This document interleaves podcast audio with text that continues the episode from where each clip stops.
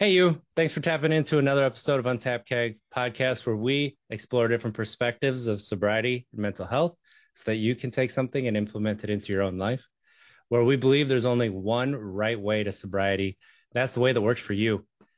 I'm RJ Zimmerman, and today I'm extremely excited to have Jessica Bencomo, aka Snaps, from Twitch.tv and a meditation teacher and also content creator around mental health. How are you doing today, Jessica? Thanks for joining us. I'm doing well. Thank you for having me.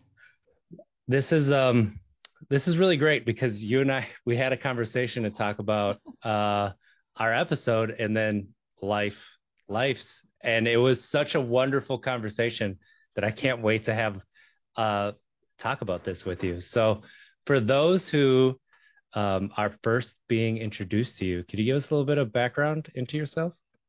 Sure thing. So, most people know me by Snaps at this point because I've been a content creator for eight years. Um, started out streaming on Twitch in gaming, and uh, part of the reason for my name, which was She Snaps, uh, is because I used to struggle a lot with anger. Although at that time I probably wouldn't have de- uh, described it as a struggle. It was a little more uh, of a, a treat, maybe a little pleasure, just this kind of excitement of like, yeah, I'm an angry person. Who cares?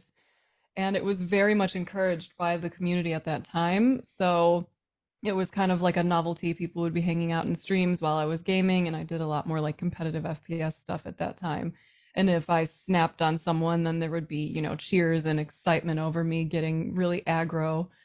Um, and I would never, I would never consider myself to be a person who would like go out of my way to be unkind to someone. But I was just kind of always simmering with rage to the point where I was kind of hoping someone would come in and try me. And then those were the moments that my community would get very excited for, is someone coming in and trolling or saying something unkind, and then it was like being kids again, like ooh.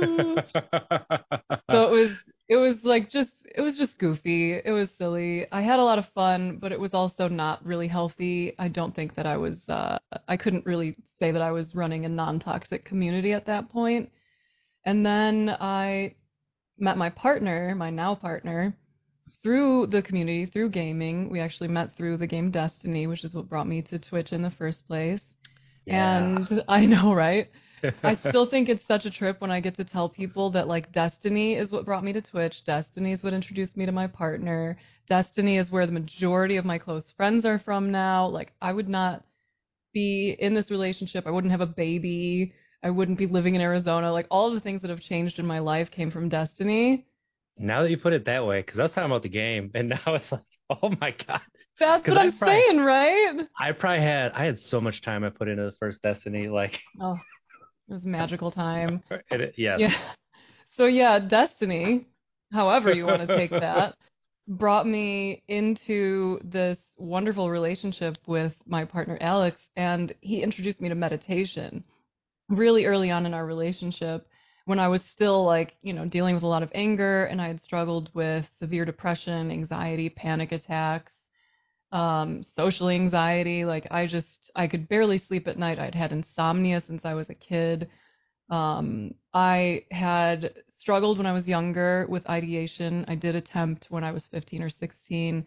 And then after that, I had committed to not causing any more harm to myself, but I still didn't want to be here. So I pretty much was like praying for a bus to hit me every day. And then I met him. He introduced me to meditation. And it was just this kind of slow, shocking shift of awareness, of recognizing the reality of my suffering, of recognizing the truth of the anger that I was working with.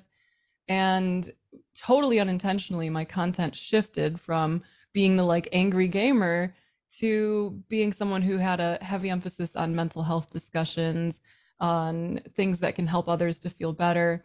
After I got to a point where I could tell people, like, yo, I'm actually not depressed anymore, I genuinely never thought I would see that day. Like, I don't have panic attacks anymore. I can sleep at night. I feel happy. What the fuck? And I told people about it because it was so shocking. And I got so many people saying, like, what, how, why? And that's when I wrote up um, the five steps to better mental health. uh, created Shades as an acronym for self care, started talking at gaming events and at um, I did a talk at a um, an adult product, protective services conference, like talking to social workers and therapists and police officers about self care. I was supposed to do the keynote the following year, and then COVID hit. But yeah, it was kind of this like wild transformation that I'm really grateful happened live. Like I was streaming every day. So people were coming in and being absolutely shocked when someone would come in and say something mean to me. And I would just be like, hey, are you okay, dude? Like, what's going on with you that makes you think that's an okay thing to talk to or to say to someone? So the lack of like angry rage out moments in games, the conversations around mental health and everything, it just became this really beautiful kind of community transformation. A lot of other people started to try out meditation and mindful practices, started to prioritize their mental health. And then the culture, like our shift in the community, went from everybody make fun of the person who came in to talk shit to like everyone being so deeply rooted in compassion that when someone comes in and says something cruel, and I'm saying like people have said the absolute most unimaginably cruel things to me, especially after some deaths in my family. And even then, people see it and their hearts just break like, oh my gosh. And then that person will come in, say this awful thing, and be hit with so many messages from people like, hey, I used to feel similarly. Hit me up if you want to talk. Hey, I'm sorry for whatever is going on. If you apologize, you can stick around and we can talk about it. And uh, yeah, so it's been kind of a fascinating transformation. And now I'm enrolled in a two year meditation teacher training program so that I can really uh, hone my skills a little bit better and help provide more support and resources to people. That is um that is amazing, right? To go from and I'm not gonna lie, you know, destiny, I can see how that takes you to another level, but also going from that person with that simmering anger that is underneath like that Hulk line. Mm-hmm. That's the mm-hmm. key. I'm always angry like the reason that resonates with everybody is because that's the truth. That's how so many of us feel.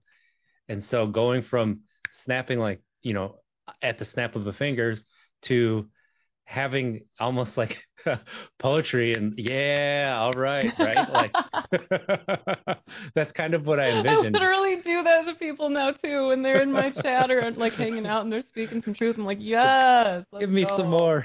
it's um, it's wild, and as somebody who has had similar a similar journey, different, right, but similar from. Mm-hmm having that quick anger, having always having it, and not being seen as um, somebody who's necess- I mean, and you know, when I was younger, I was seen as somebody who had a temper problem, but there was a time where people looked at me and didn't think that I did, but oh, I absolutely did.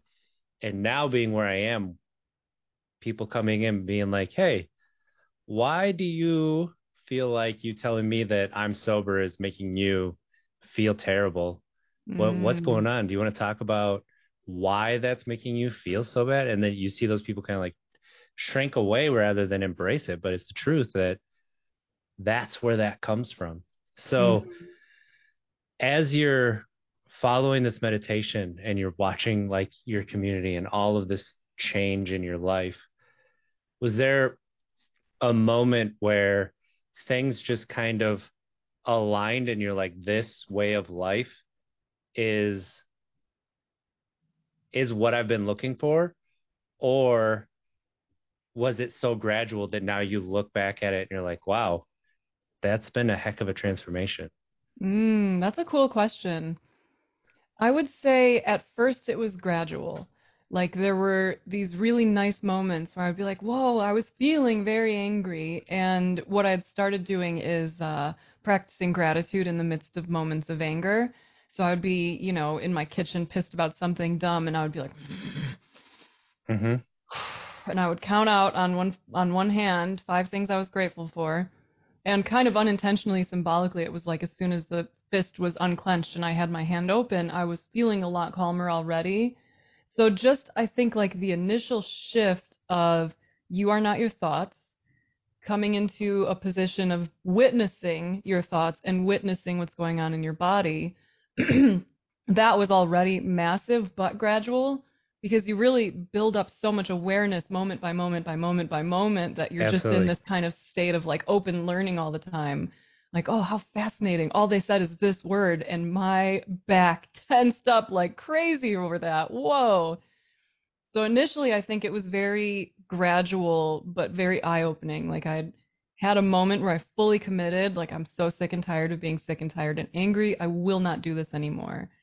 Um, and there was like a very specific moment that I've talked about before where that really hit for me because I was in an abusive relationship for nearly nine years, and I was in that relationship when I started on Twitch.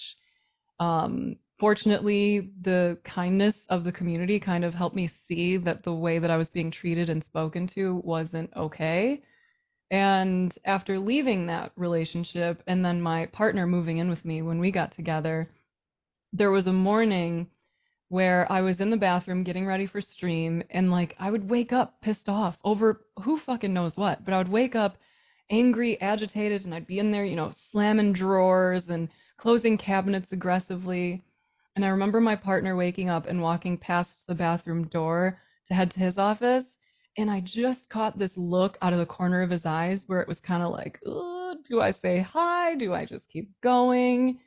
And I'm grateful that I had never like pointed my anger at him. It was all like self contained or like kind of contained to a small vicinity. But it was that look that just fucked me up because I saw myself. I saw all the moments with every other abusive relationship, with my dad, with like all of the times in my life where I was like, are you going to be nice to me today? Are you going to be mean to me? Do I need to avoid you? The idea of putting another person through that walking on eggshells kind of life just could not do it. Could not. So that was when I made that like, I will do whatever it takes to figure this shit out. And then it was gradual until psychedelics got introduced. Um, and that, like, I want to add this disclaimer here. I'm not an advocate for like everyone trying psychedelics. I think that they are an incredible tool and they're also very dangerous if you don't know what you're doing, if you don't have the right mindset going in, if you don't have the right settings, if you don't have safe access, if you are a person who has psychosis or a history of psychosis in your family, for some folks with bipolar, like there's a long list of reasons why it's not right for everyone. Um, but I did probably a year or two of research before a friend of ours actually offered to grow some for us to try. And it was just such a shocking experience to go into a psychedelic experience mindfully, very intentionally, doing it sort of like the therapeutic approach, putting a mask over my eyes, putting headphones on, and spending a lot more time internal rather than kind of just like walking around poking all the squishy stuff. And it was during some of those early psychedelic experiences that I had some just like just perspective shifts that you kind of can't come back from. Like in one of my psychedelic experiences, I lived my ex-boyfriend's entire life from like birth to death in probably 20 minutes. And in that amount of time, whether all of it was real or not, like the stuff I knew was probably accurate, but a lot of it was probably a mess. But in that amount of time, I came out of it with like, wow, I don't hold anything against him anymore. I don't feel any kind of like struggle to forgive or blame or shame. It was just like, if I had lived his life, I could have been him. Like all- of the conditions that came together to create this angry person who was so controlling and judgmental and critical, that could have fucking been me. So that was like, whoo, holy crap, I got to let a lot go there. And then I had an experience of like full on ego dissolution, ego death, whatever someone wants to call it. And that was where it kind of like severed the final attachment between myself and this idea that I was a depressed person. I was a person with depression rather than the sort of like subtle shift of someone suffering from depression. You know, it was no longer this Yeah. is something that is mine, my anger, my anxiety, my depression. It was just very clear like, oh, I just spent like three, four hours completely nothing, like not depressed, not myself even. if I can do that with drugs, then it can be done, right? So that was kind of where it like really shifted for me into this like, wow, things are way different than I thought they were, and things can be way different than I ever imagined. And it's just kind of progressed since then, especially with a lot of heavy emphasis on the practices. There there's a lot there. And that's it's it's amazing like how what you've learned are things that I have also learned, and I, you know, I just have different language for it and different things. But I literally talked with a friend of mine who is also a recovery coach about psychedelics yesterday because it's one of those things that you kind of have to have an opinion on it in this space. Mm. And the thing is, is that I that's how I have the same opinion. It is unique. It is up to you, right? I am not a person who is against alcohol, against honestly marijuana. These drugs, what I'm against is the escapism that gets to a point that it is a detriment to your life. And mm-hmm. as you look at mm-hmm. the research and you you do things like the therapeutic approach that you had taken, there is a lot of research that is showing that responsibly doing it can lead to benefits. But like you said, if you're irresponsible with it, if you're just laissez-faire about it, if you just are shooting from the hip, there's a chance that it goes really wrong. And having that understanding is a decision that you have to an individual decision. Do you think you can benefit from it or not?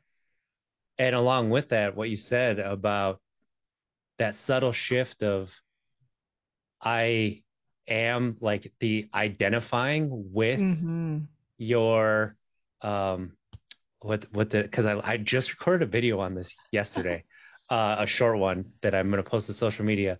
When you identify with your diagnosis, that's what I said. Mm. Or this is for anything, and I've said this before, whether it's sobriety, whether it's being, you know, yeah. if you want to call yourself an alcoholic, addiction, uh, same thing, ADHD. I have ADHD. I if I use that as my identity, that is when it takes control of me. That yeah. is when things are not going to get better because I'm going to make excuses so that I it's a self-fulfilling prophecy that that is what it is. And this is where shame comes in, mm-hmm. where it's mm-hmm. very much the same, the language that you use. So if you look at your past and you use your past to def- define and identify you, that is who you're going to be going forward. Yep. So that's where we get stuck in our shame and the thought loops and that's where I got stuck in my anger. That's where it sounds like you kind of got stuck in your anger. And I mean, it's it's built up. That ego death that you talked about, I can resonate with that too. Like all of this, and when you can take an outcome and an action that you did and separate yourself from it, your self talk becomes more neutral. It becomes mm-hmm. more I can actually use this. I can be productive with it. But also, I can see myself for how I want to identify myself. How do I want to define myself going forward? And you realize that you get to make the choice. Is the past going to define me?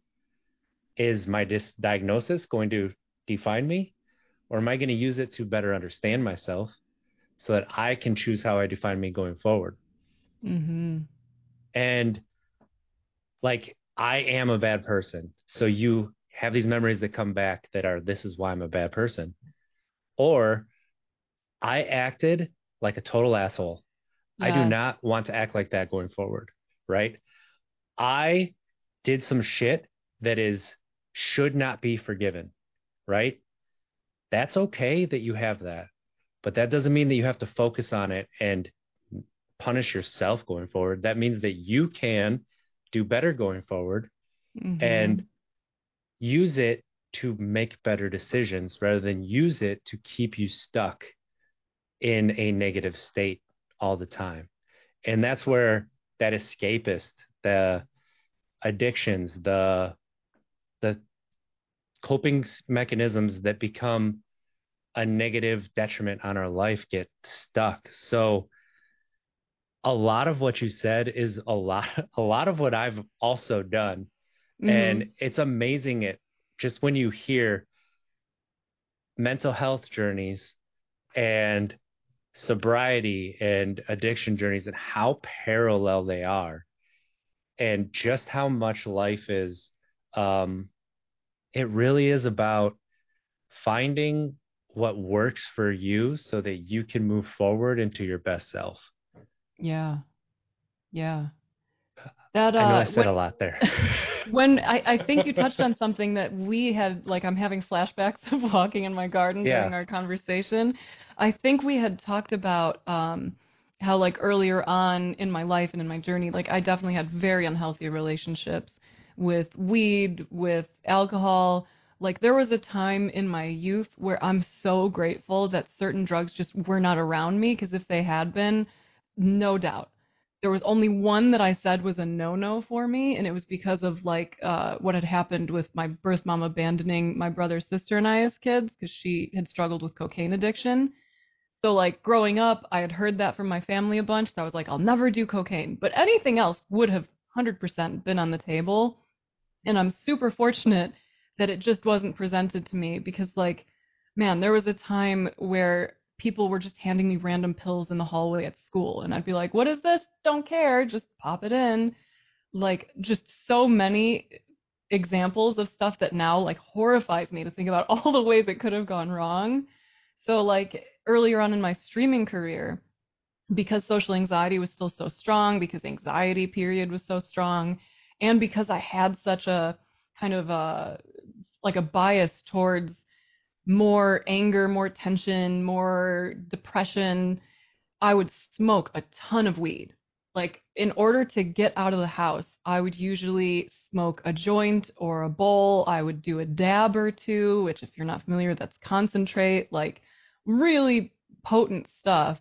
And then I would usually roll two to three joints for the trip. Like I remember going to the first Twitch Chicago meetup and I had like three joints in my wallet and I was just pacing the house, power smoking everything in sight, just like trying to get my shit together to go. And as I kind of progressed in this journey, it was just this natural awareness of like, huh, so it turns out I don't think I needed this.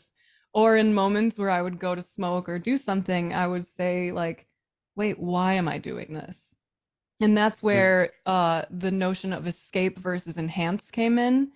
And I think this is one of the things that we had talked about is that I set a rule for myself that if I'm about to indulge in anything, you know, if it was weed or alcohol or anything that could easily be a form of escapism, shopping, sex, going and streaming, even whatever, gaming, the stuff that I know I can like really get into, I would always ask myself, am I looking to escape something right now, escape my life, escape a certain feeling, or am I looking to enhance my life? So if the answer is escape, like I'm feeling some feelings I don't really want to be feeling, I would go and I would sit and I would meditate or go for a walk or do something. And if it was enhanced, like, no, actually, I feel pretty good. I'm just looking to get froggy right now. I want to get weird with it. Totally different thing. Then it was like, okay, indulge, have some fun. Still being mindful. Because, like, it could be indulge or, or enhance up until that first anxious thought comes in, and now suddenly enhancing is back to escaping. So it's like a constant, like, awareness of what is the purpose behind this. So I've shared that with a lot of folks in the community of who I know struggle with other types of addiction. Are you looking to escape something right now? Because it's not going anywhere. Just because you've sort of numbed yourself to it does not mean it's gone. Your psyche does not forget. You have that foreboding feeling, that really ugh feeling behind that sort of elevated state. The crash is gonna suck. It's gonna fucking suck so bad. Go breathe, go meditate do a breathing exercise, do something that feels grounding to you, anything that allows you to meet that moment and then choose where you go from there. Uh, and now that you say that, I do remember talking about escape versus enhance. And I, I literally ask myself this often when I have a task to do and I'm looking at my phone. Okay, what am I distracting myself from right now? Is it the Mhm. work that I'm doing? Is it feelings on the other side? Which is it? And what can I do to get myself back where I need to be? Sometimes it's do that task. Sometimes it's go for a 10 to 20 minute walk. Mhm. Sometimes it's change my location. Like Yeah. I'll be at home. Okay, I just need to go to a coffee shop and I need to be around people because body doubling is a thing with ADHD. So that's where taking it as an understanding of yourself, it enhances your life to use exactly what you're talking about compared to using it as an excuse. Oh, I'm distractible because I have ADHD, so I'm just not going to do it. Instead of, I know that if I'm around people, coffee shop, library, areas where people are going to be around, it's not distracting to me. It actually is soothing. So when people are around and they're doing their own thing, it allows me to feel like I can do my own thing. Yeah. Yeah. That like I also have ADHD and sometimes that collective chaotic energy that you don't have to pay attention to is just so like, yes, you all live around me and I will do my thing now. So ADHD moment. I just want to do you do you notice when you go for walks, like people tell me all the time, walk listening to nature, right? Just don't have anything in your I put my noise canceling headphones in and I cancel out the noise and it Mm. enhances my walks because and I don't know what it is. It might just be a me thing, but I'm curious if it's something that might be I'm taking away a stimulus and so it's cr- allowing me to focus with my other senses and so that allows me to be a little bit more present What um is in the that the goal for you? Is like presence in the moment? Is that how you're defining like a successful walk in this instance? well that is a great question and that answers a lot because in those instances generally it's allowing my thoughts it's like a meditative mindful allowing my thoughts to pass right? Mm. rather than get into cycles. And so when i put those noise canceling headphones in and i just am zoned out and i can just it allows me to appreciate and be in the now and the present. And it allows my thoughts to really progress through rather than getting stopped. Like i've worked through a lot of honestly a lot a lot of a lot of trauma a lot of uh triggers a lot of different really difficult moments this way and Mm. it's actually led me to some creative moments as well where i've had some you know going from how do i define myself as a coach oh self discovery after alcohol well and then like my course that i created with that and everything like that like it came from those types of situations and so I don't know. It's just interesting that I've noticed that, especially Mhm. when people are like, no, you need to listen to nature and pay attention and it keeps you present. But it does, it doesn't for me, not necessarily. There's moments that I enjoy that, right? But for the most part, when I put those noise canceling in and I just I don't hear much, it it gives me that sense of more of a sense of peace. Hmm. It sounds like the main difference then is that what you're talking about is something almost more in line with like this notion of thinkitation, where you're sort of keeping certain questions in mind, paying attention to mind states, like this is what I want to think about on this walk. So it makes a lot of sense that you would want to be like, okay, let me just block out some of the things that might get me from like this question I'm working on, like what do I want my theme of this podcast to be? it might otherwise be like, oh, what kind of bird is that? That was a cool noise, right? Like you suddenly are gone. So if your goal for the walk is to work within your mind, release the stuff that is unnecessary and lean into the questions that are useful, into the ideas that are useful, then it makes perfect sense why you would want the headphones. If the goal for the walk is just straight up presence, then leaving the headphones behind offers you an opportunity to see what your real experience is of a walk. And you can just kind of do the open awareness thing then of like hearing, hearing, seeing, feeling. You're feeling your feet walking and you're noticing how quickly your awareness bounces between like, oh, these pants are a little tight on my waist, or like, oh, that was a beautiful bird. Oh, that cloud looks like, and it just keeps going.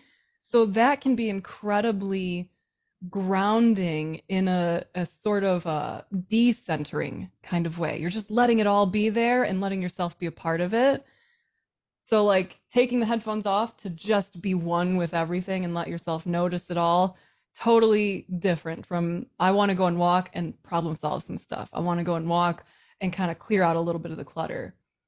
So it just depends on, I guess, the goal of it, but I think there's room for all of it. And yeah, any ability to kind of limit the sensory input, especially with ADHD minds, is going to be huge.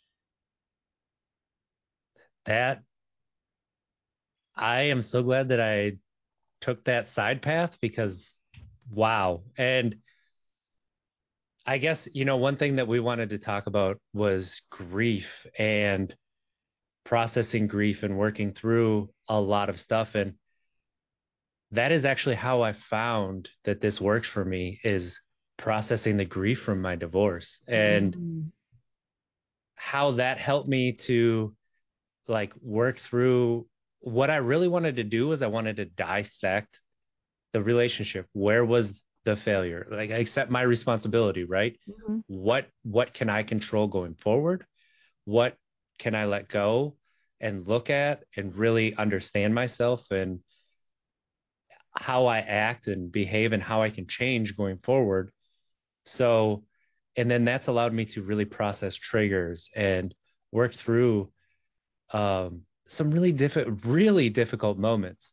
So, with mindfulness and meditation, and um, you know, they're often linked, but they're two different things. Mm-hmm. With grief, what have you found to really be able to um, bring you back to now in the center and allow you to process those emotions and feelings? Mm. I think that this is a, a cool segue into it because you mentioning that sometimes you need to block things out in order to see it that's like it points to this aversion that we all have which is to pain we mm. we have been so conditioned to believe that pain equals bad that discomfort equals bad that if yes. you feel bad it means you are bad or that something is wrong and learning how to work with and kind of identify that aversion and see the things that help the aversion can be really useful. Because you can see like oh i don't want to feel this pain. And that's actually a common question that we ask in like meditation practices as a part of the training i'm doing is what am i unwilling to feel right now? And once you kind of get to the core of it of like what is it that is kind of calling for my attention you can start to see, oh, these are all the things that are making it to where I don't pay attention to that. Like for me, I am very easily activated by my home being cluttered.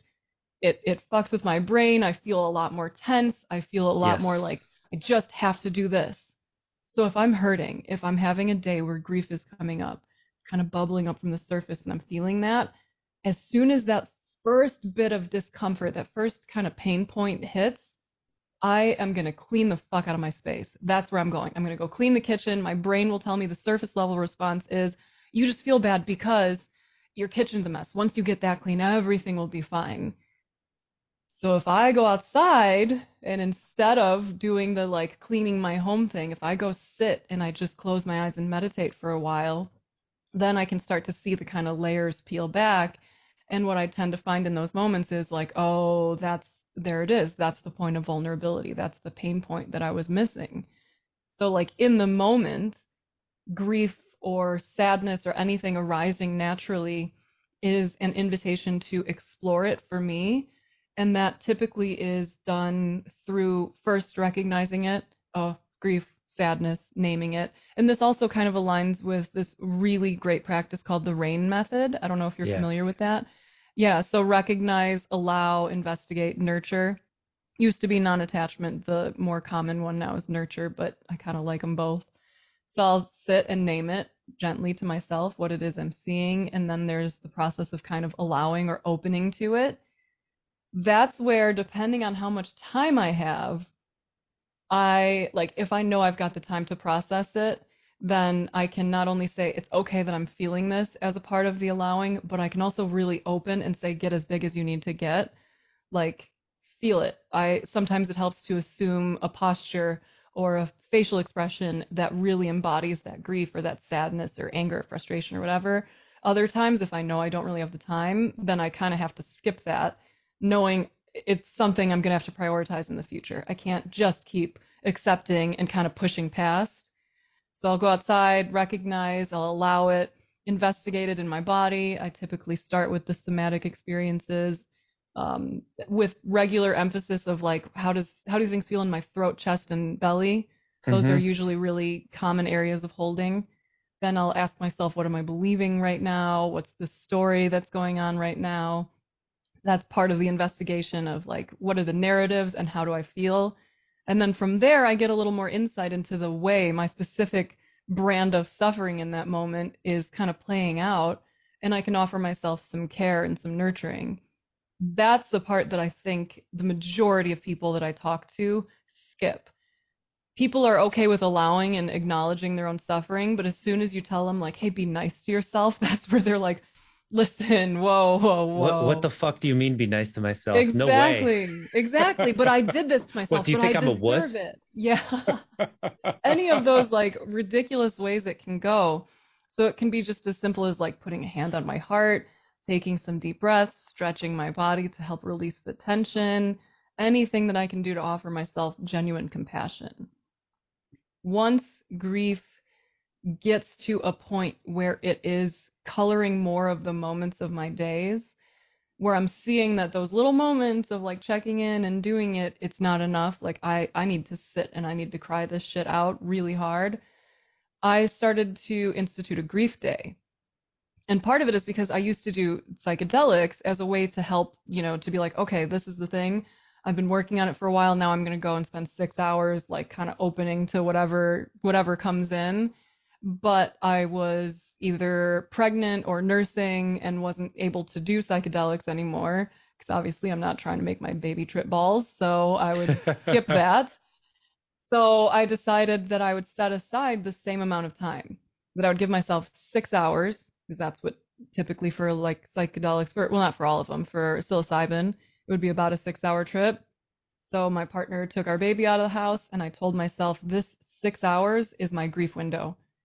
It was just a full invitation to focus on that grief in a very mindfully intentional way. Like, this is the emphasis of my work today. Anything else is secondary. I don't need to clean.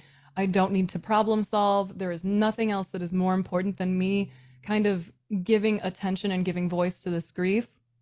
I actually recorded some videos of it. I shared them with Stream somewhat recently because we were talking about this. But I basically told myself as soon as they left the house, I was going to kind of jump right into it. And I started off by looking at pictures and videos and just like really immersing myself in like text messages and things from the people who I've lost. And then cried a bunch from that.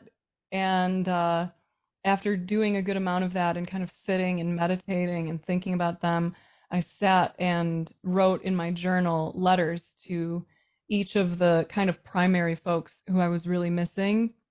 And that part was especially important to me, and it's what I include in Grief Days since, is the deliberate focus on each individual person because a lot of times the grief is this sort of amalgamation it's just this mess of all of the people i've lost and it's it's a lot and uh the most recent losses in my life were my brother and my niece who died on the same day and that was really hard because my niece was younger my brother was a year older than i my niece wasn't was almost 9 so it became this like pain point of i don't feel like i have enough time to notice the grief I have for her because I didn't live an entire life with her. You know, she wasn't there for like all of these major moments.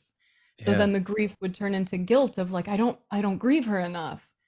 So when I sat and I wrote out these these letters to each of them, that's when it like whew ugh that hurt. Like I was hearing noises coming out of myself I've never heard. I wailed and sobbed and like really, really felt it. And after I was done, after I kind of finished the last journal or the last letter to them, and I closed my journal and I just sat there staring out the window, I saw that I was like coming to the end of my window that I had set for this. And I was like, okay. I went into the bathroom and blew my nose, and because I was just a freaking mess. And I came back out and I felt like I was tripping. It was wild. I was looking out the window and being like, the colors are so vivid. I can feel my body. And the deepest, the most pervasive, the most kind of all consuming, enveloping feeling that I felt was love. I felt so deeply connected to them again because I got to really pay attention to them and to remember that it wouldn't hurt so fucking bad if I didn't love them so much. So that was one of those like, holy shit, this is this is huge. I will do this again every chance I get, every time I need to, because grief really is so big and it deserves more than this passing attention. Like it's if we're only meeting ourselves at the surface level of the grief, we're only kind of putting band-aids on the wound. And what we really need is to like let it be open, let ourselves feel the severity of it. And this is going to vary on based on like person to person and your ability to feel safe in situations like this. You might want to have someone at home with you. You might want to do this in the presence of like a therapist or a mental health professional or something. But for me, I felt safe in the getting back up off the ground thing because I had had other moments where I really surrendered to my feelings and saw that they pass. That as much as I fear not being able to get back up again if I really touch that grief, it was surprisingly animating for me. It brought a lot of life back into my existence, a lot of gratitude. So, yeah, it's been um it's been a while. I think it's been a year since I had my last grief day. And I even told my partner recently, like, I think it's coming again. I think I'm to need another day because these like moments of processing it, I'm starting to feel like it's not quite enough again. That's um that's amazing self-awareness and the creativity that you have to create that, right? Create that space for yourself. And I like how you went in depth too with uh, talking about rain, and there's you know other other uh, acronyms for feeling your feelings and getting through it, but it's our aversion to pain and fear and the unknown, and you know having that. How often do we choose to continue our own suffering because it's a known compared to moving into the discomfort of the unknown Mm-hmm. and you can actually be thriving and living a life that you're proud of and um you mentioned the somatic experience and for those who don't know you know that is where your emotions and feelings are manifesting in your body and there's heat maps this is this is science that it does so if you take a moment and you notice where your shoulders are, this is a really good one, especially for men. Notice where your shoulders are. Just let them drop to the sides, and especially feel tension, and then stretch your back a little bit. And notice how your mood shifts. And oh, like that is that is somatic. That is what people mean when they talk about the somatic experience. And the stories that we can talk ourselves and keep ourselves in. And if you can notice that you're telling yourself a story, and like you said, um, being able to realize that, and I like to say, differentiate between the story and the truth, you know, mm-hmm. the opinions and the facts. And then you can really sort through. Um, but it's it's so human to externalize um, feeling good, right? Like you said with the cleaning and how much this goes to goals. This goes to when you don't like yourself, right? You have that aversion for yourself. And if I get that job, if I make this amount of money, mm-hmm. if I mm-hmm. buy that house, I'm going to finally feel good. This those are all me. Those are all things that I told myself. It was not those moments when I felt good, right? It it took a divorce. It took taking a 50% pay cut for a job that I didn't like. It took a lot of things that you would look at and say, how can you actually feel good about yourself right now? And the truth was, I was finally honest with myself and mm-hmm. facing the truths instead of the stories. And there's so much that you can work through. I before I started, you know, this really self discovery journey and really got on it, and I would say that's about two years ago, I cried five ish times uh, from the time I was probably 12, actually, probably before that, five ish times. And I can count them on my hand. Mm. And since that two years, I have cried at least, at least monthly. But there were there were moments it was daily. There were moments it was weekly, and not just cried, but sobbed. Left work and went out to my truck to sob for 20 minutes, and then coming back in and realizing that release of that energy Mm. is exactly what you need to reset rather than hold it in and just tightening that spring and getting all that tension. Eventually it just explodes. And it's Yep. never in moments that you want it to. It's never Mhm. on the people that it should be. It's always on the people that you love and care about.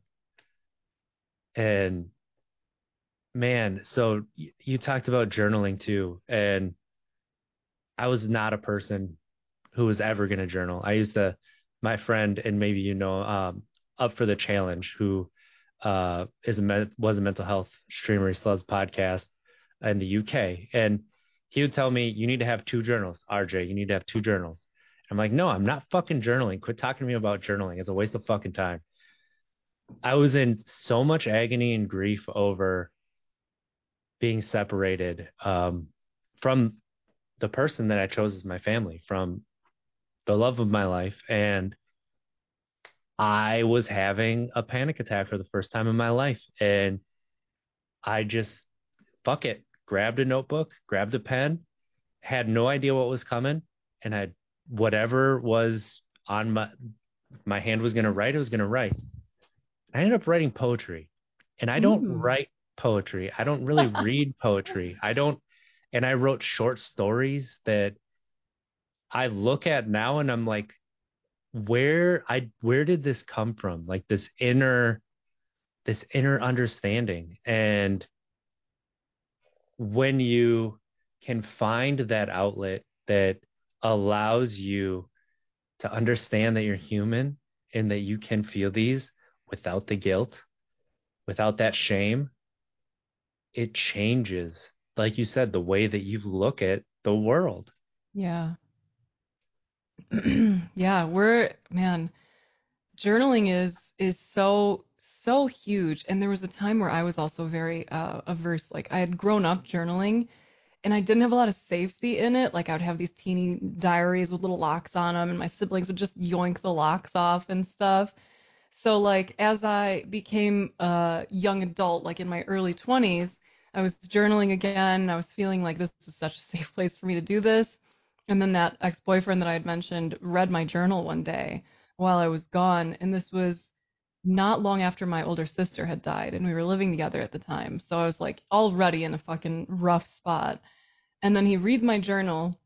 I come home to see that he not only read it, but destroyed it because he was so mad about stuff that he read in there about previous relationships, like stuff that did not involve him at all. And after that, and especially because of how like incredibly uh, surveilled I was in that relationship, like I had no privacy, no privacy at all.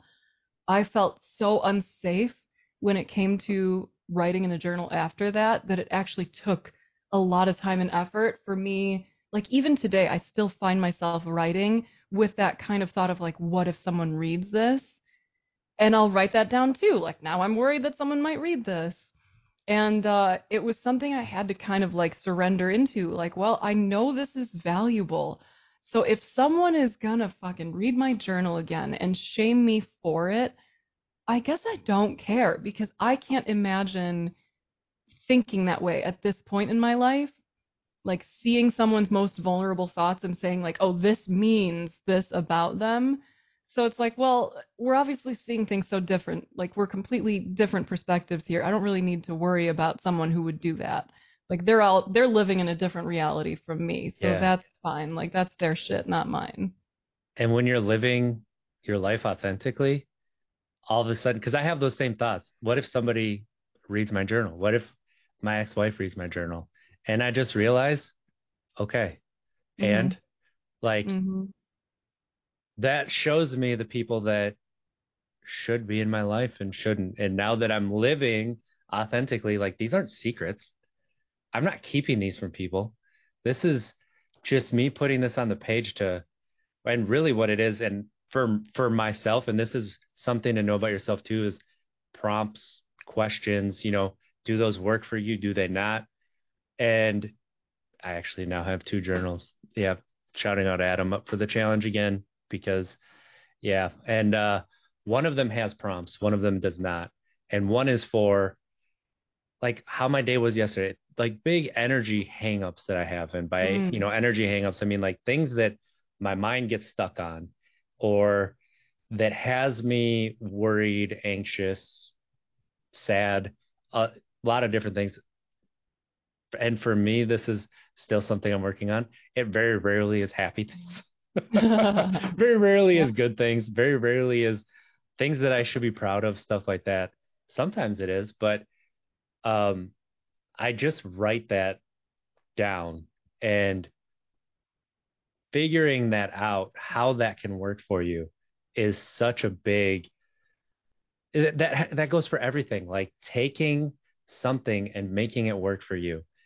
That includes words, changing hmm the meaning of words that people use a lot so that it relates to you through metaphors, analogies, pictures that you see in your mind. However, you can make it work for you is perfect. And don't worry how people are going to judge you because it's working for you. hmm Yeah, you're the only one who has to live your life. So if other people have thoughts on it, that's kind of their shit. Yes. Like it's that whole don't don't accept criticism from those you wouldn't go to advice go to for advice. Like most of these people who may criticize any of the things we're doing are probably not ones we'd be hitting up for feedback anyway. Uh, when it comes And to journaling, powerful.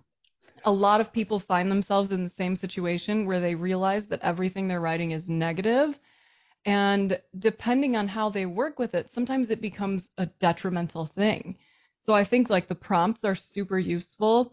And I think an extra practice can be brought in there. Like if you are a person listening to this and you tend to journal out these like conscious streams of thoughts and it's just like fuck this, fuck this, fuck this kind of energy, or here's where things were really hard, or this is this is really upsetting for these reasons, you can always go back and examine that in terms of like looking for integrations.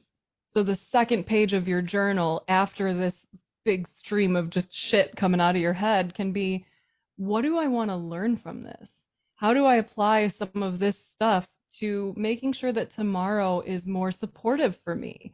If I see that being around these people makes me feel like shit, do I need to have a conversation with some friends right now? Or do I need to maybe start choosing some different relationships? And like, you know, all of this sounds very uh, simplistic and, and surface here the way we're talking about it. Obviously, like the idea of shifting relationships is a big deal and not to be taken lightly, but that is the reality. Is sometimes we need to view these pages of shit coming out of our minds so that we can say, what do I want to do about it? Because if every day you write in your journal all the things that suck, what is that doing for you other than offering you a place to purge, which is absolutely valid and necessary? But if you're not looking to kind of just be in that same position a year from now, if there is some kind of interest in integration or self growth or self actualization or any of those things, or joyful living, maybe, then there's a next step that needs to be taken of how do you, and this is something that in my uh, classes right now they're referring to gladdening the mind. Now that you have seen the state of things and you have addressed them, we're not averse, we're not trying to deny the reality. Once you put that plan into motion of how you're going to integrate, now you can begin the process of shifting away from this negative bias that we know we have and deliberately bringing in and cultivating feelings of equanimity or of joy or of gratitude or sympathetic joy. Sometimes that's more accessible to people because the idea of feeling joyful ourselves can feel wrong, which like fucking sucks. Any of you who struggle feeling like it's okay for you to feel Yep. joy, I'm so sorry that you are feeling that way. You do absolutely deserve to feel joy, even if you have behaved atrociously in the past. So if it's more accessible to you, then think about people you really love and care about and imagine them having moments of joy. Or, you know, think about the last time that you saw someone you really care about grinning from ear to ear. Tap into the warm, fuzzy feelings that come from that sympathetic joy. Whatever it takes for you to kind of begin that deliberate process of shifting from letting the negative bias be the dominant force in your mind and using that incredible power you have as the conscious entity kind of floating around and utilizing the brain and body to shift it shift it towards something that's more wholesome shift it towards something that allows you to feel a little lighter in your body mm.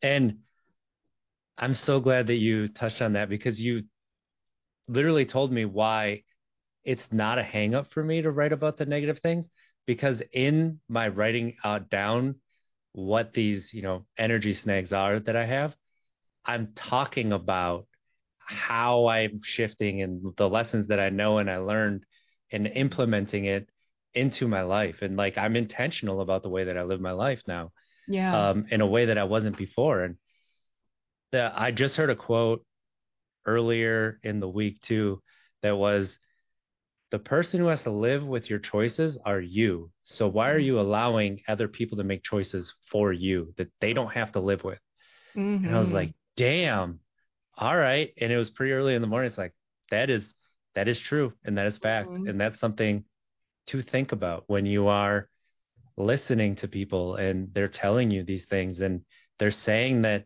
i'm right you need to do it this way. Do they have the same context that comes from living your life? Or do they have completely different context? And the truth is they have completely different context. Mm-hmm. it worked for them. There's a reason i say the only right way to sobriety is the way that works for you. Mm-hmm. That's because the way that I stopped drinking is not a way that works for a lot of people. I'm a stubborn asshole and it fucking helped in that situation. and that's how it, that doesn't work for a ton of people. That's okay. I, that's something that I've come to terms with. And um, it's it's so interesting how the way that you describe a lot of taking the world and validating your feelings and emotions. And then how can you find something that lifts you up? But not focusing on that.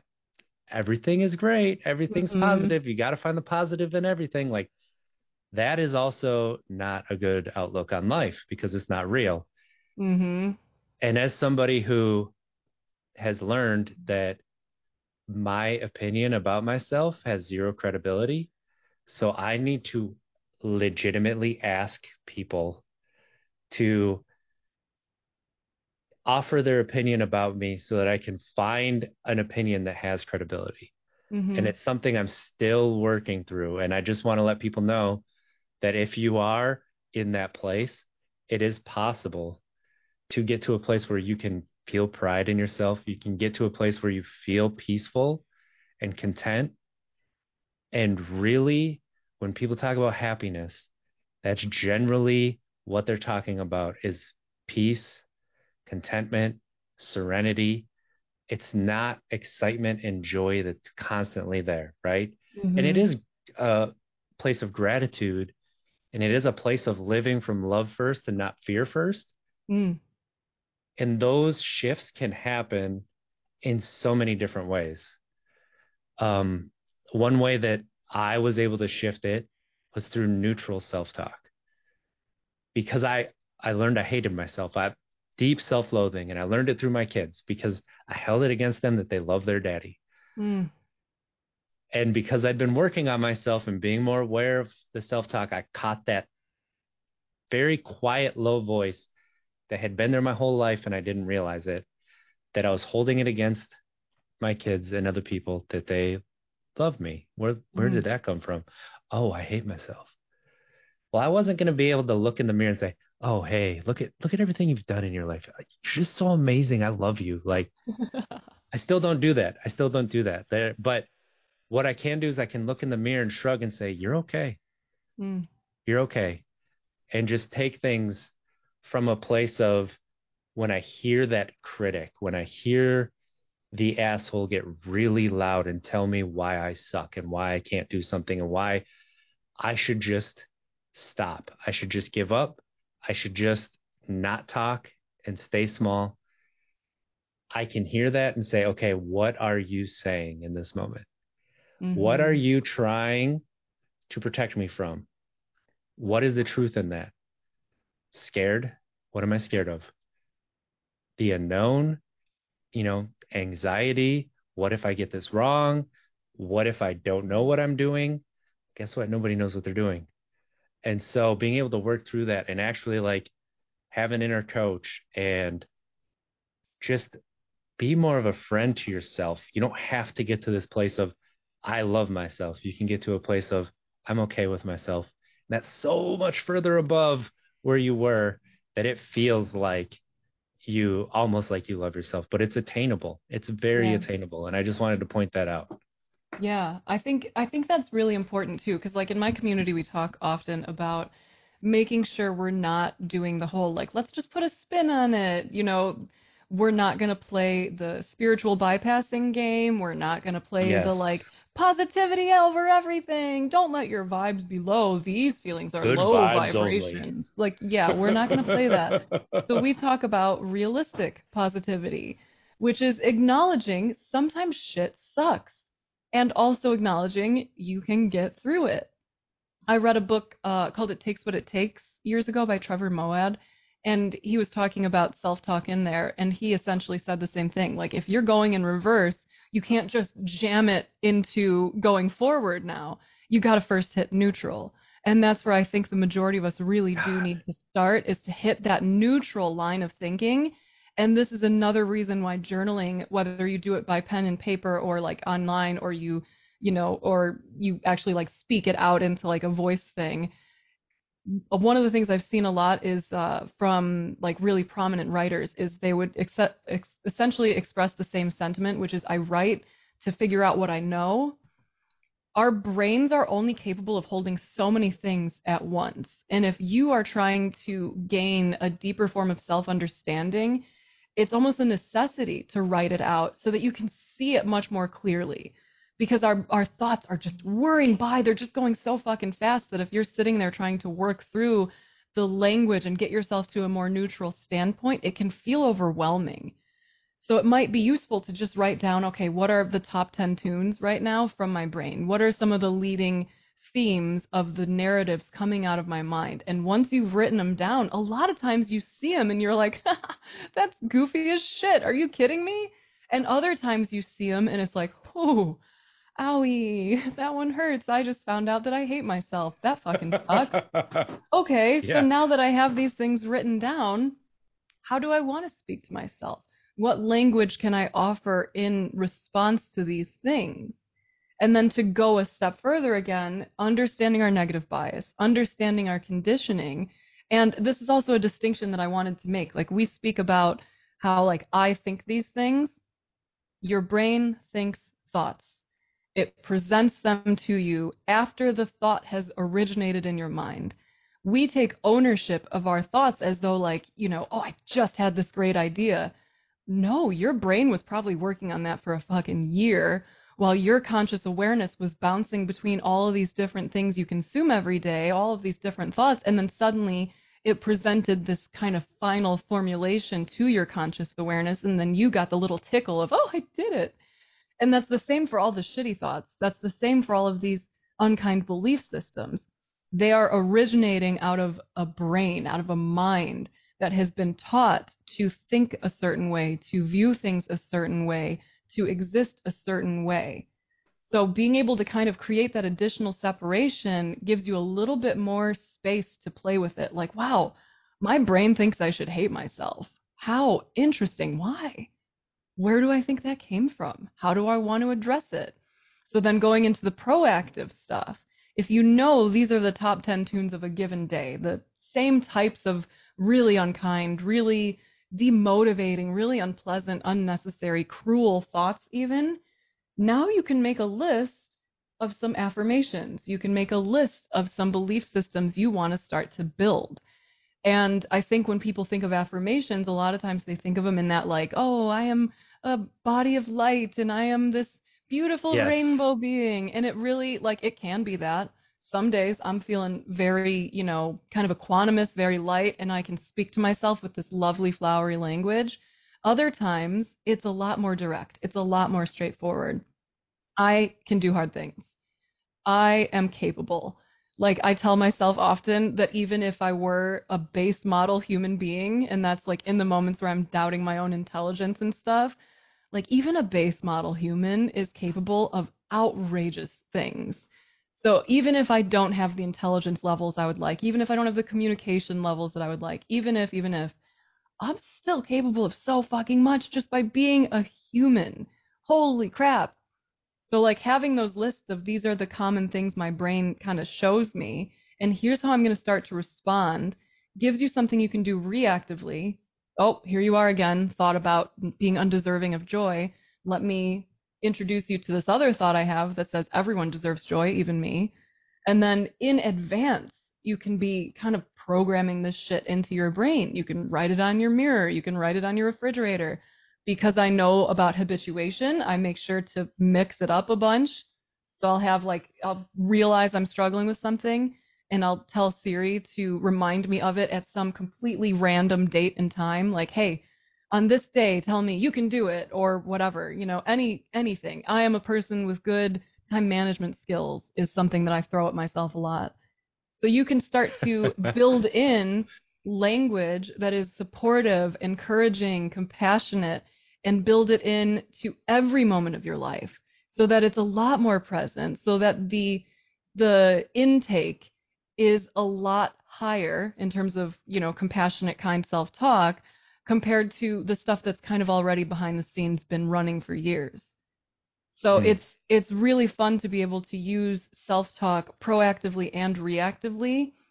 And I think like as one final kind of note on this, I think people always think they have to go big, that you have to address the like immediate like the self-hate kind of stuff, but you can use this as a way to show yourself that it's real by picking something fucking tiny.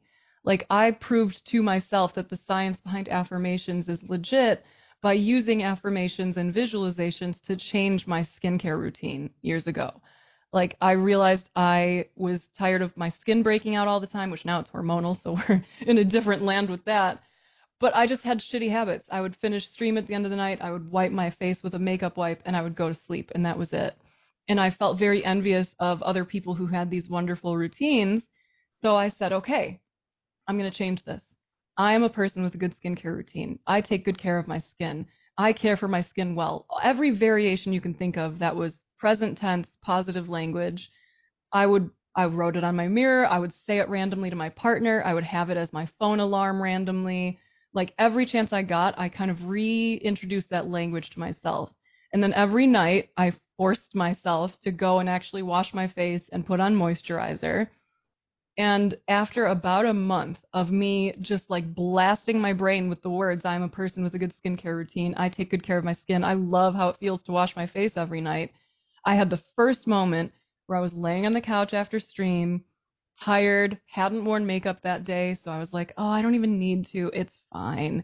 And my brain lit up so hard and was like, are you fucking kidding me right now? You are a person who washes your face every night. Go to the fucking bathroom. It's going to take two minutes. Are you kidding me? You know you're going to feel better after. And I literally, sitting on the couch, put my hands up in the air and I was like, okay, okay, I am going. And I was shook that it took about a month of this like kind of aggressive approach to it, but it worked. So if you're struggling with self-talk and you want to show yourself the power of your brain, pick anything. I'm a person who takes out the garbage every time it gets to the top. I am a person who always puts my shoes away. Pick something small and just reiterate it every chance you get, proactively and reactively, and watch what happens. It's really fucking cool.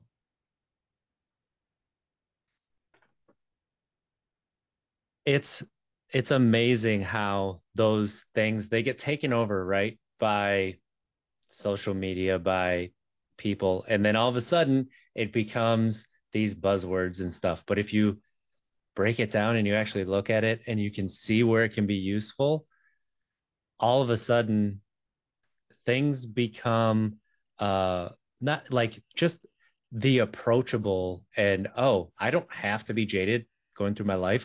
I don't have to do these things that I don't necessarily want to do. I just have to change my mindset around it and maybe talk to people and talk to myself as well. Like, you know, the the amount that you can grow as a person is directly proportional to the amount of honesty you can have with yourself. Mm. And when you realize that and you can get vulnerable with yourself, because that's a lot of us don't want to be vulnerable with ourselves. Even surface level vulnerability, we tend to gloss over. Um, when you start to be vulnerable with yourself, it makes it easier to be vulnerable with other people because mm-hmm. you realize that, well, I know this is true for me.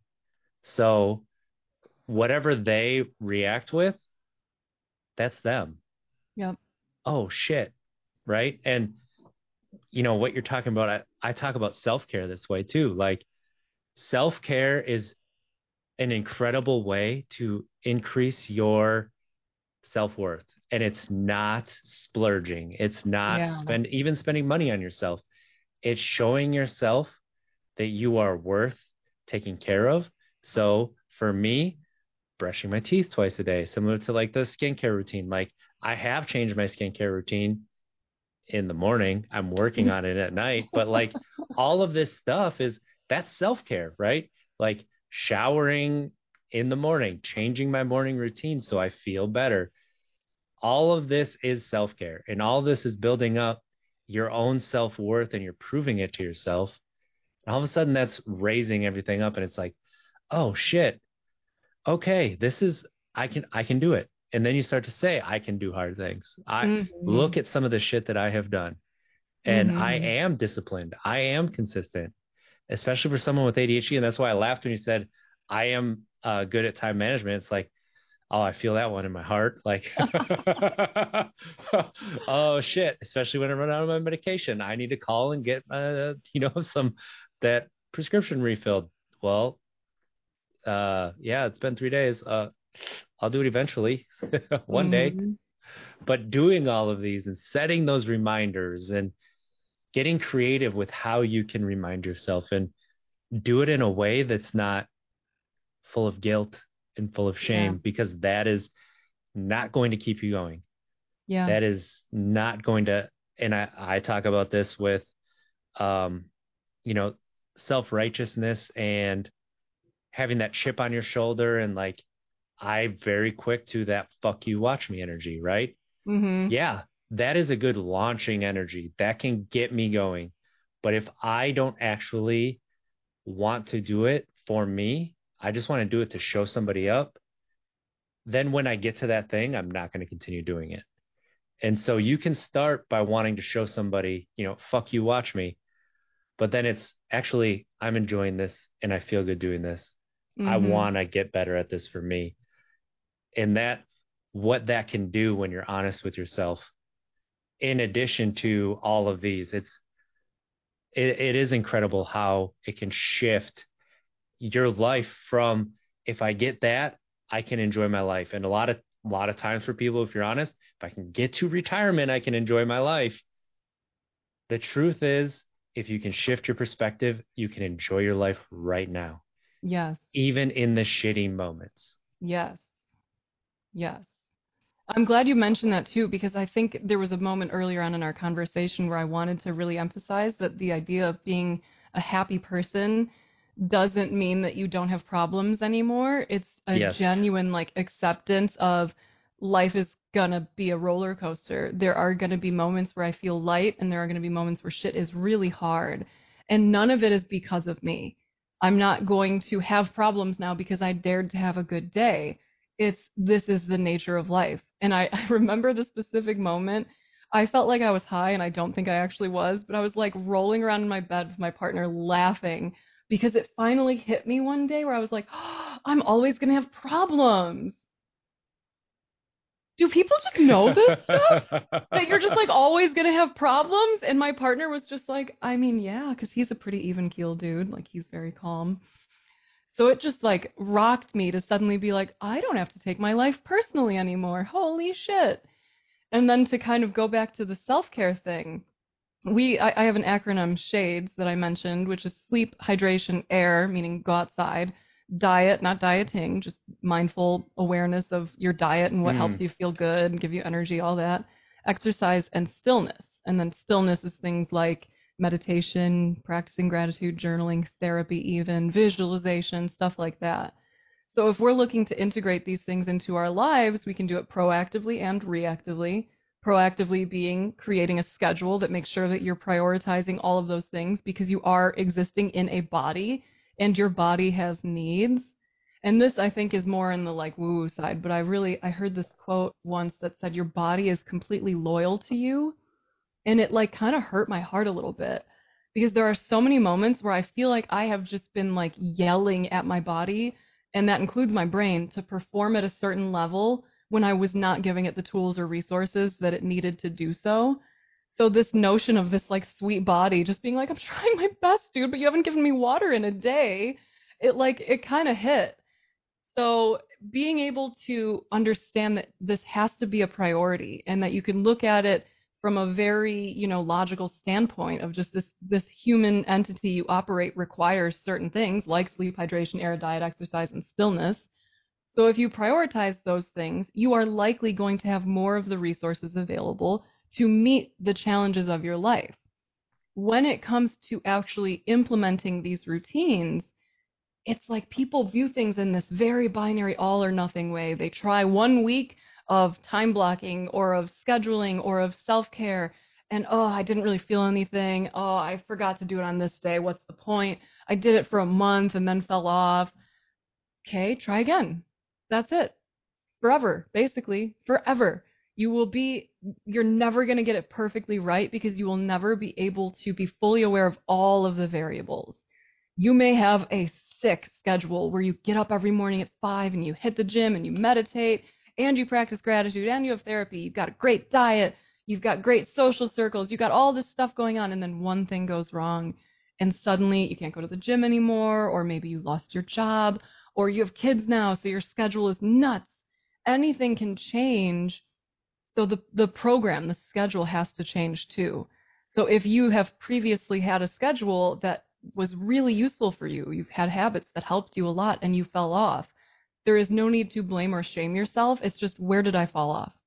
When did I stop doing it? What were the conditions of that? What were the circumstances? And how do I take that information and apply it moving forward?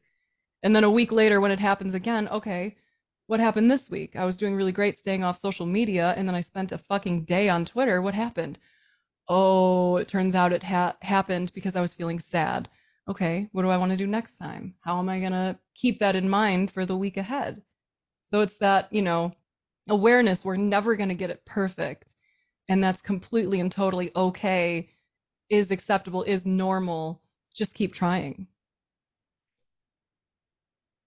And that is so applicable to sobriety, addiction, changing these massive habits. I want to make this change because I know it's not good to me.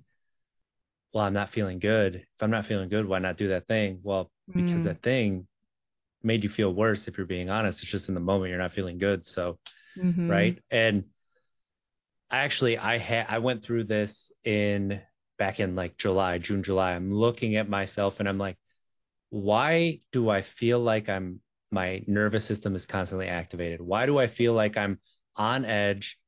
I feel like I'm going backwards. I'm not moving forward in my life. And I'm I'm stuck at all of these levels. What is going on? And I did two things. I looked at what was I doing when I was feeling my best? And I Mm. realized I was working out and doing kung fu and I'd fallen off of that, right? And doing all this stuff. My diet, I was cooking more often. I was, you know, and it wasn't like I wasn't on a diet, like you said. It's like that, it's that uh, mindful eating. Uh, what what is that? Mindful nutrition. I think that's the Mhm. And when I heard that, I was like, oh, I kind of started doing that and I felt better. So now there's a name for it. Cool. And I was like, okay, what can I do to bring those back and start doing those again rather than being like, why did I stop doing those? I know why I did. And the second thing that I did that I do every week now is I do what I call an energy audit. Mm. And my friend Erin Brown, she says, um, you know, you got to audit your orbit because a lot of people are aware you are the sum of the five closest people to you. So audit your orbit. Are these five people the best five people for you, or are is there one, two, three people? Maybe it's all five holding you down. So do you need to make a change there? And we are talking about relationships, and it's like I took that to my energy. Like I need to audit my energy weekly. Where am I putting my energy? Am I putting it into my business? Am I putting it into things that are helping me to move forward? Or am I focusing on the past? Am I focusing on things that are just keeping me stuck? And am I getting comfortable with the chaos again instead mm-hmm. of embracing the discomfort for me that is the calm and embracing the discomfort that is growth? Mm. And that has been so it's made like since August, my life has really moved forward. My business has moved forward. Everything and people have mentioned like there was a shift in you in your videos. You could just feel it in your energy. All of this, I don't know what it is, and I'm like, I think I just embraced my authenticity even more and leaned into it harder. And so those two things you can if you can look at and be like, okay, what can I do moving forward? Is really it's important for making these changes too. Mm-hmm. Um, yeah. and there's just there's so much to talk about, and you know we've we've gone for an hour and a half, and I, you know I I would love to continue this conversation. Um, I think this is a great place to start to wrap up, but one thing that I wanted to ask you before we get there is what is a good starting point for people with meditation? Hmm. That's a cool question. There are so many different types of meditation that it's really going to vary based on your own needs and your own experience. Like, I find uh, just a simple focus on the breath to be a beautiful form of meditation for certain folks with trauma or you know any kind of issues around the breath that might not be a good anchor. So for some folks who find themselves to be really fidgety and unable to sit down walking meditation or standing meditation can be really great. I think guided meditation as a whole is a really useful starting point. I love the app calm or insight timer or headspace. You can look up guided meditations on youtube or even spotify like they're everywhere Try, try, try. You will find some people's voices don't really work for you, some people's practices might not work for you. But if you are going into meditation expecting anything beyond awareness, you're probably going to set yourself up for some frustration. Because initially, for a lot of people, when they start meditating, they're like, whoa, I feel a lot calmer. This is great. And then shit gets real as like I, I describe minds as sort of like a hoarder's mind initially. We have so much shit we have collected in our minds from the start of every day when we go on our phones. Like all of this intake is coming in from our lives that we haven't addressed. We have all of these different things kind of contained within our minds. And as soon as you sit still, your brain starts to kind of show you these piles of shit. Like, what do you want to do with this? And people tend to think that that is a sign that something is wrong with them like, oh, I can't meditate. My mind races the whole time. You just gain some awareness. Now you know your mind races. As a further kind of question, you can say, like, what are the top 10 tunes? What are some of the themes of the mind racing? It's just learning how to see the value in awareness is really huge because you are not going to feel calmer after every single meditation. You're likely to feel a little more centered, a little more grounded, but if you're feeling really sad at work or something and you go take a five minute meditation, and in that sitting or that walking, you see the reality of where that sadness is coming from, you may come out of that meditation feeling sad That's okay. Now you're at least able to be with it. It's no longer being pushed away. It's no longer being like kind of stomped or trampled on by a thousand different context switches from TikTok or Instagram or whatever. Now you can see it, you can feel it, you can experience it and let it pass in its own time. So to get started with meditation, pick any any type of meditation and try it. And if it doesn't feel resonant to you, try a different one. If that one doesn't feel resonant to you, try a different one. Maybe meditation as a word is still like a little weird to you, so try mindful movement like Tai Chi or Qigong or yoga or something. Something that's gentle and invites you back into your body.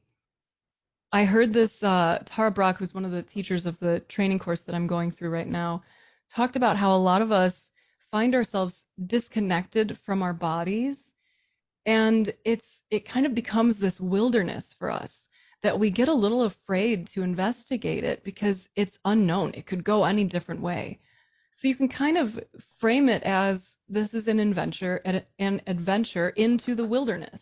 It might be wild as shit in there. I'm ready to see what it shows me. Because i think a lot of us feel brave when it comes to external adventures. There's lots of things we'd like to try. There's nothing wilder than your own human experiences in your bodies and minds. There is genuinely not going to be anything more interesting or intense, I think, than what you will find within the contents of your mind and within the physical felt senses of your body. So trust yourself to go wander in the wilderness and come back. Find something that grounds you. It can be a memory of someone you really care about. It can be the feeling of your body in the chair. It can be the feeling of your breath let yourself go exploring this beautiful wilderness you exist within. There's so much more to you, and if you don't take the time to sit and observe, you're missing out on such a rich experience of your existence. So, any form of meditation, give it a shot, see how it works for you. It, it offers such a beautiful invitation to self understanding. And I think underneath that is the, the most beautiful aspect, which is that self compassion. When you really see the way that your brain and body operates, when you see the forces driving your thought patterns and behavior patterns, you can develop a deep, deep self compassion where you're like, oof, dang, you've really been going through it.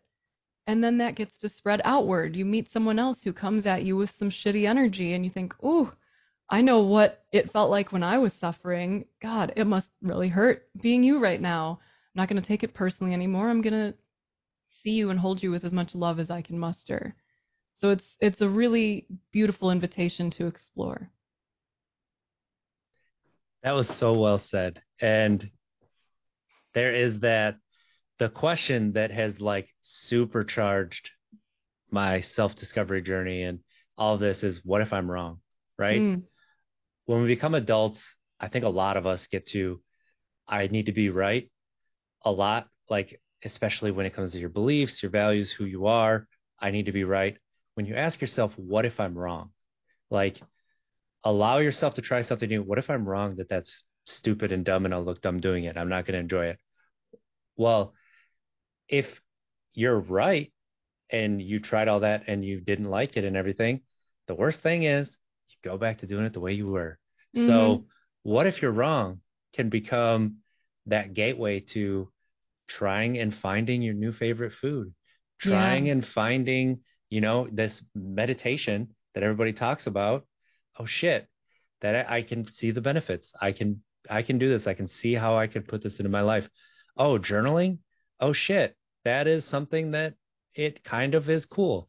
Um, you know, there's just it's such a powerful set of words if you use if you want to use it. And I've we've covered a lot of really amazing topics on this episode. Um, and I just I love the way that you look at the world. So if people want to follow you, Jessica, how can they keep up with you? The majority of my socials are under Mind of Snaps. So you can find me on Twitter, Instagram. Um, I've got a Substack actually I started writing recently, and that's under Jessica Bencomo. But if you go to my Twitter, I have a link tree finally, so you can find all of my links on there. Um, my live streams are under She Snaps. And I think even though I don't live stream full time anymore, I still think that's a great place to come and get to know each other because you can ask questions in real time. And the majority of streams we have, we talk a lot about mental health and mindfulness, and it became sort of like an unintentional advice place where people could come and just ask any kind of questions they have. And uh, I'm getting into the second year of my meditation teacher training. Uh, so early next year, I'll be able to announce my first uh, meditation workshop. So if you're following any or all of the socials, you'll be able to see some of the information on that. And the first one will be like an intro to mindfulness. So for anyone who does want to understand more about mindfulness meditation, which is also known as vipassana or insight meditation, and I find that to be really beautiful that that's what we're seeking is just insight. Mm-hmm. Um, that's what I'll be teaching more of in the future. And then my second classes that I intend to offer for the practicum will be probably done live, and I want to do a day long meditation workshop on grief. So that's where a lot of it is going. But yeah, you can find me on any of those socials and uh, hit me up, ask me questions, send me things you're interested in. I love I love people. I love talking to them. it is it's so rewarding just listening. Mm-hmm. Listening and not not looking to share your opinion, but just listening to learn and be like, I wonder what they think about this, and then be able to ask that. And, you know, it's funny. That's a conversation. It doesn't have to deal with very trying satisfying. to be right. yeah, yeah. I, I'm reading this book right now called Clear Thinking by Shane Parrish, and it's really great. And it, it came to mind again as you were talking about these different prompts. I I like to tell people often that the you can kind of talk to your brain the way you would like I think most people nowadays have some familiarity with AI where you can go to something like ChatGPT or Bard and ask it a question and have it respond. Our brains are basically that. It's not it's not your enemy. It's this hilarious squishy ball of information. And if you're asking it questions like why do I fucking suck, it's going to answer. But if you ask it a question like how do I change this behavior, the first response might be, you can't, you suck. But if you ask it again, like, listen, brain, I, I get it. Yeah, yeah, yeah, conditioning. But let's focus on answering this problem. Let's focus on answering this prompt. You can start to ask yourself prompts or invite yourself to answer questions through a variety, a multitude of prompts throughout the day. And if we're looking to broaden our perspectives, the questions, what am I missing? And then, what else am I missing? are really great in communication with others. You express what you think they just said and then say, What am I missing? And then after they say, Oh, you were missing this. Oh, okay, what else am I missing? It allows you to go through life with a, a kind of more humble perspective of like, I know I'm not going to get it all right. And I'm okay with you telling me when I'm wrong. So you going around asking that question about something you have a strong, a firm belief in. What might what might I be missing here? gives you a chance to open up and see some of the stuff that your biases might be preventing you from seeing. So I think those are two really fun, you know, connected prompts to utilize. Mm, those are really great. That's that's really uh, so I'm reading nonviolent communication finally. Um, yeah, after a lot of people telling me you should read that because a lot of what you use already to talk about is in there and it'll enhance and it's like, yep, Yep, it's been absolutely wonderful. And how not just how you communicate with other people, but how you communicate with yourself. And um, that's something that has been just being able to take things that are relationship focused and okay, can I use this for myself with my relationship with myself? And yes, you can. Anything that anybody talks about relationship wise with other people, you can actually take and use for yourself and really cultivate how that is. And now all of a sudden, oh, I actually, I actually kind of think I'm an okay person. when did that happen? uh-huh. and yep. it's a it's a hell of a place to be. So, uh, Jessica, thank you so much for coming on. This has been a pleasure. Um, and please go follow go follow her. You know, all those places. And this is a I can't I can't thank you enough for this. This is really great. So um, everybody, let's be better tomorrow than we were today. Because at least we don't make it, we tried. Mm-hmm. I love you. Have a great week.